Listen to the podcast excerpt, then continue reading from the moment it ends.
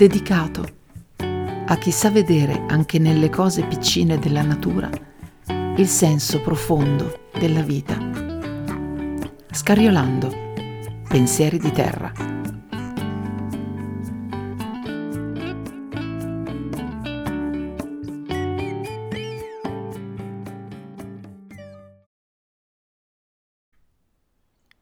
Finalmente c'è il vento ed è fortissimo. Finalmente piove in modo irruente. Il mare urla, rompe gli argini e invade il paese. La temperatura si è abbassata, in alcuni luoghi è prevista la neve. L'atmosfera è finalmente quella che deve essere, atmosfera autunnale. A differenza della natura, noi uomini in questa stagione di solito siamo più inclini alla riflessione, al calduccio, a rintanarsi in un rifugio. Siamo più predisposti ad un'energia interna più che esterna. Siamo più propensi alla riflessione più che all'azione. Ma il vento soffia forte, la pioggia cade veemente, il mare urla impetuoso. Noi stiamo fermi mentre il mondo sta urlando, trasformando la quiete in pazzia. Su questo riflettevo in questi giorni, assaporando appunto l'atmosfera finalmente autunnale. E poi giro lo sguardo e vedo che anche in questa stagione calma, eppure irruente, si trovano piante intente a fiorire, piante che producono quando noi stiamo, piante che agiscono quando noi ci fermiamo, piante che ci donano il loro splendido colore quando la luce è più breve e noi ci vestiamo di scuro. Il mio sguardo si è posato su di un fiore invernale, molto elegante, non consueto nei giardini, piuttosto semplice da gestire, che viene spesso definito col nome di rosa di Natale. Io lo chiamo affettuosamente rosa d'inverno e lo trovo di una bellezza sconcertante. Oggi vi racconto l'Elleborus, l'Elleboro.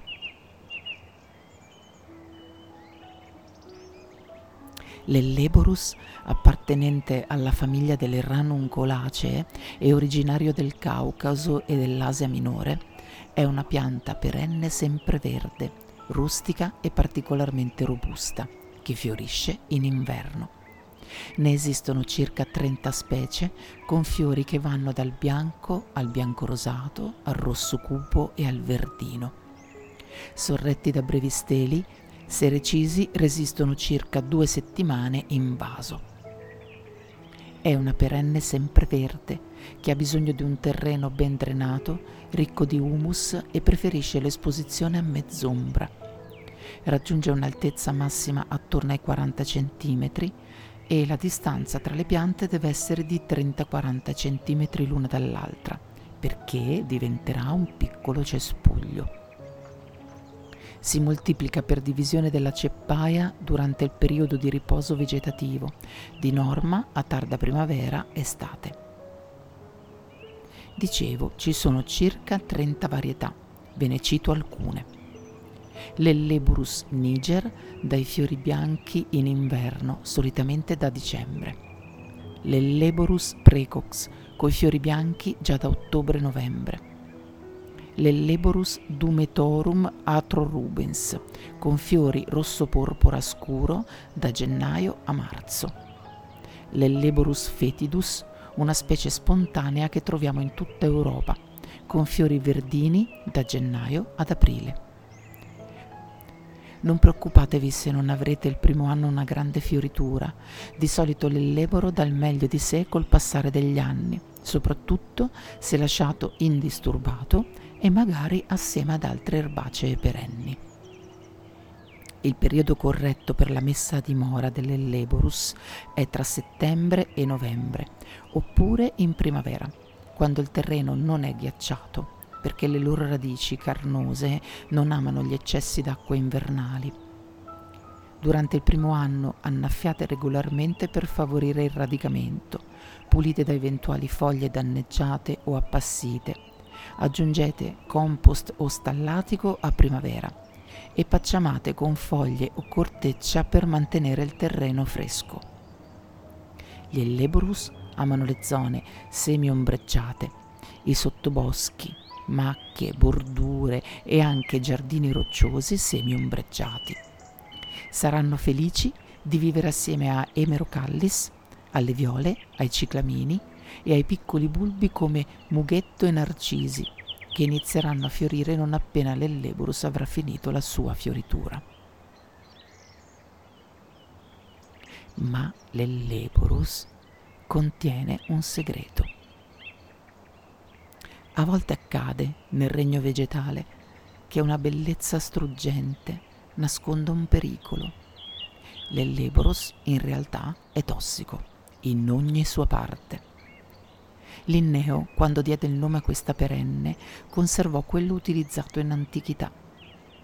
Derivato dal greco Elleboros, che significa che consuma e uccide, sottolinea le proprietà velenose contenute in questa pianta, soprattutto quella che si chiama elleborina. L'elleborina è un forte veleno cardiaco contenuta soprattutto nel rizoma e nelle radici della pianta. Eppure gli antichi utilizzavano l'elleboro per quelle considerate come virtù medicinali.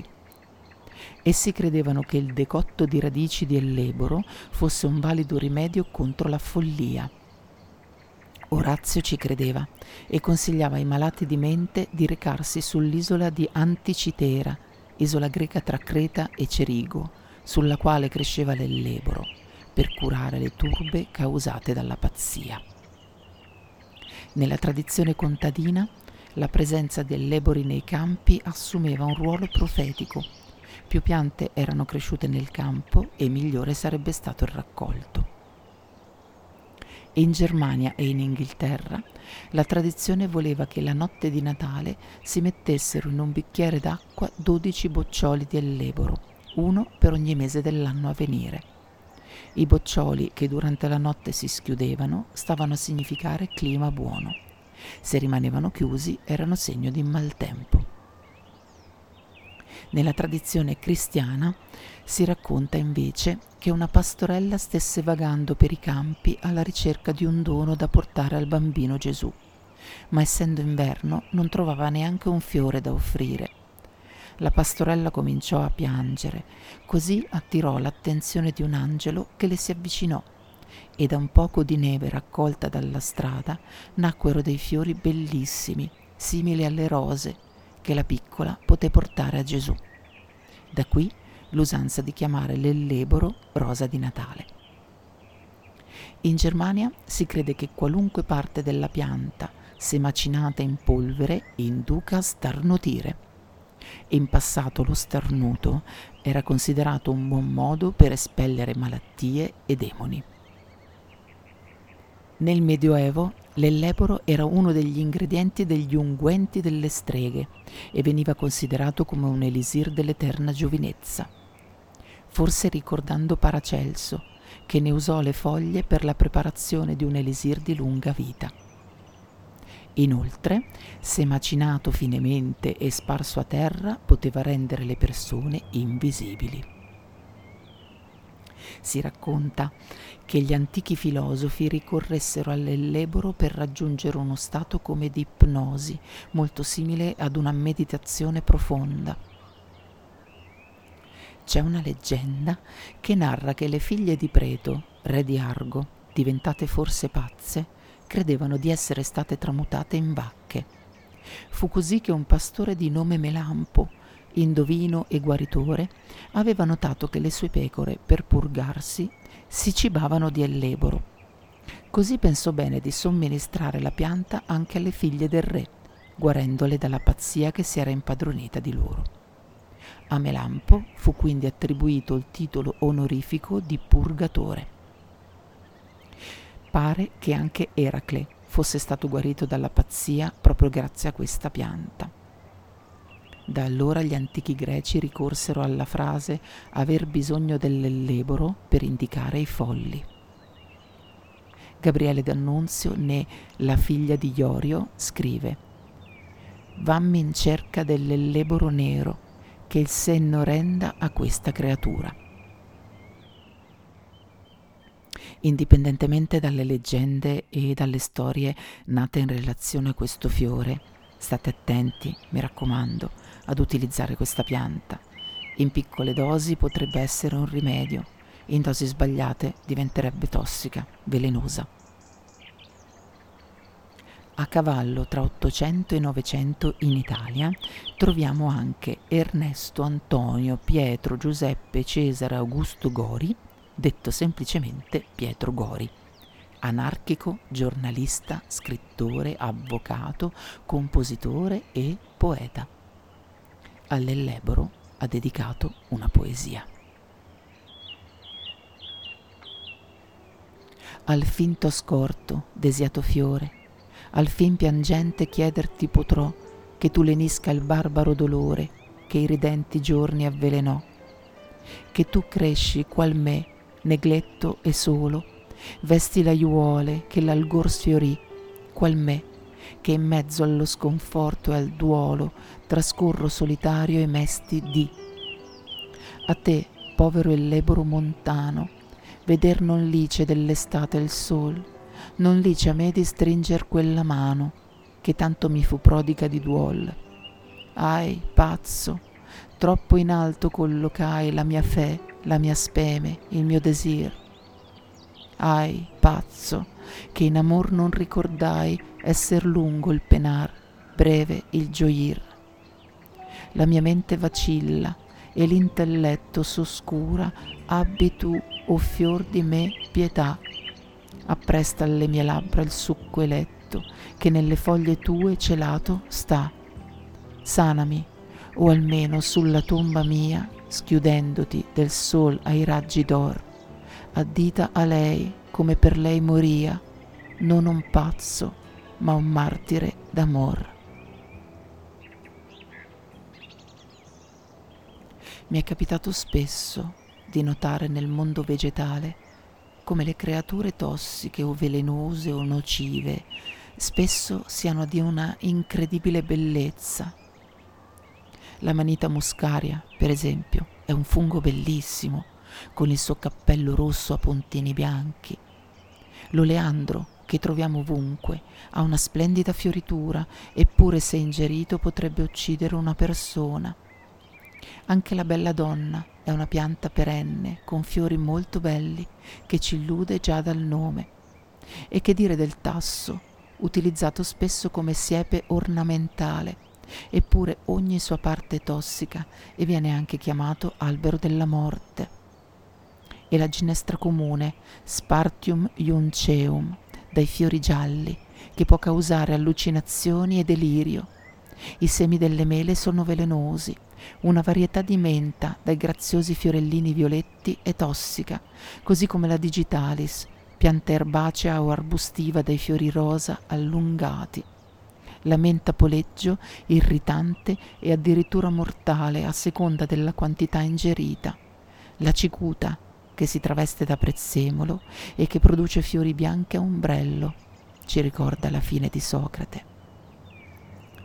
Tutte piante bellissime, bellissime.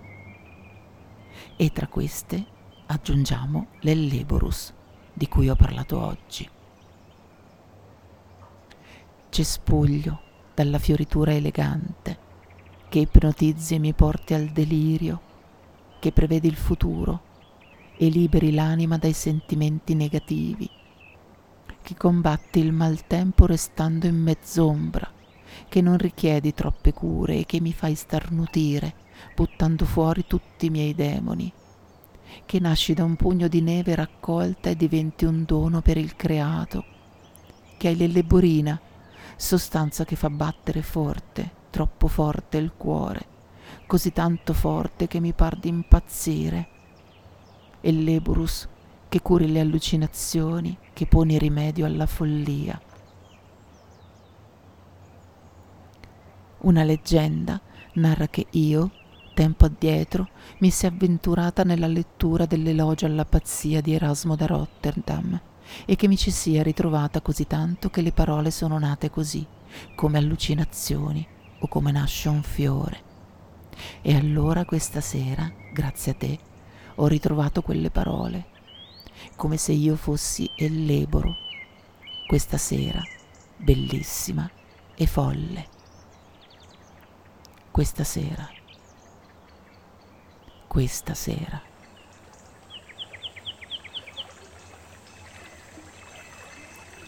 Questa sera mi mulina per il capo di parlare alle persone che ingurdiscono a forza di urlare. Di mia aspettanza sono l'eloquenza, le corbellerie, le ecceità, nonché voltolarmi nei piaceri ormai smonta e flaccida regolatrice dell'universo. Ridonda mia lode segnalarvi quei momenti della vita in cui siete ancora nella terra di mezzo, nel limbo dell'essere o del non essere, in cui potreste essere altro o semplicemente non siete voi. Questa è la condizione perfetta in cui potete dire buaggini mentre rosicchiate lupini, inacidendo tra il puzzo e il sudiciume, o più banalmente vi ritrovate nello specchio che vi state lavando i denti. Chi si strugge nella ricerca di un'unica verità è un impostore, un buffone cisposo testa vuota chi cerca anche solo l'idea di un se stesso univoco e irripetibile e non ha dubbiezze sul fatto che in ognuno di noi sonnecchiano strappi, furia e balordaggini, non è altro che uno dei tanti di questa schiatta di uomini, parolai e litighini che non drizzano le orecchie ad ascoltare favole e neppure si danno una fregatina col miele. Questi si imbattono con tanta sicumera nell'ovvietà della vita, che rende il genere umano un ridicolo e banale magma vitale, e non riescono a vedere che io, mattacchiona, vorrei scorbacchiarli di trionfo e sozzura e squadernare il mio concetto dell'essere unici e scervellati fruitori delle nostre emozioni, giacché nelle emozioni, che variano come il pazzerello variare del tempo, dimora l'essenza stessa dell'essere.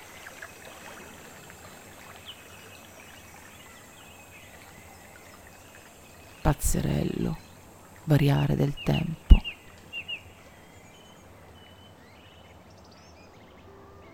Finalmente c'è il vento, finalmente piove, il mare urla, la temperatura si è abbassata in alcuni luoghi è prevista la neve.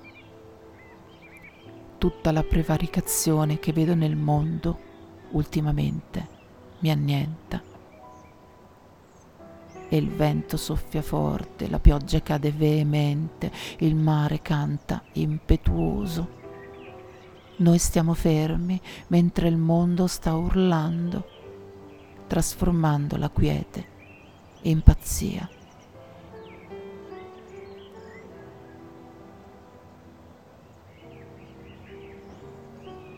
Allora io preferirei stare in mezz'ombra e provare ad essere invisibile.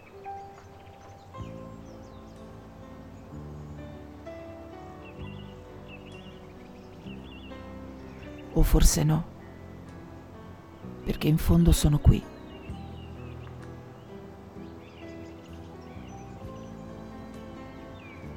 Con le mie pazze parole a piantare o nell'Ebro.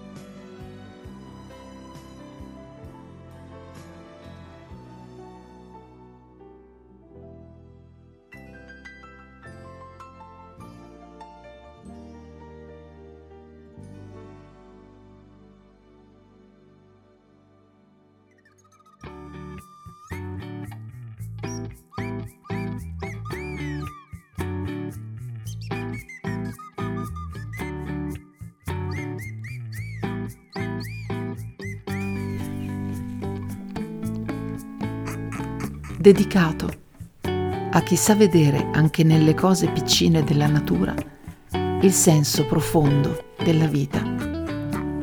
Scariolando, pensieri di terra. Vi aspetta con grazia alla prossima puntata.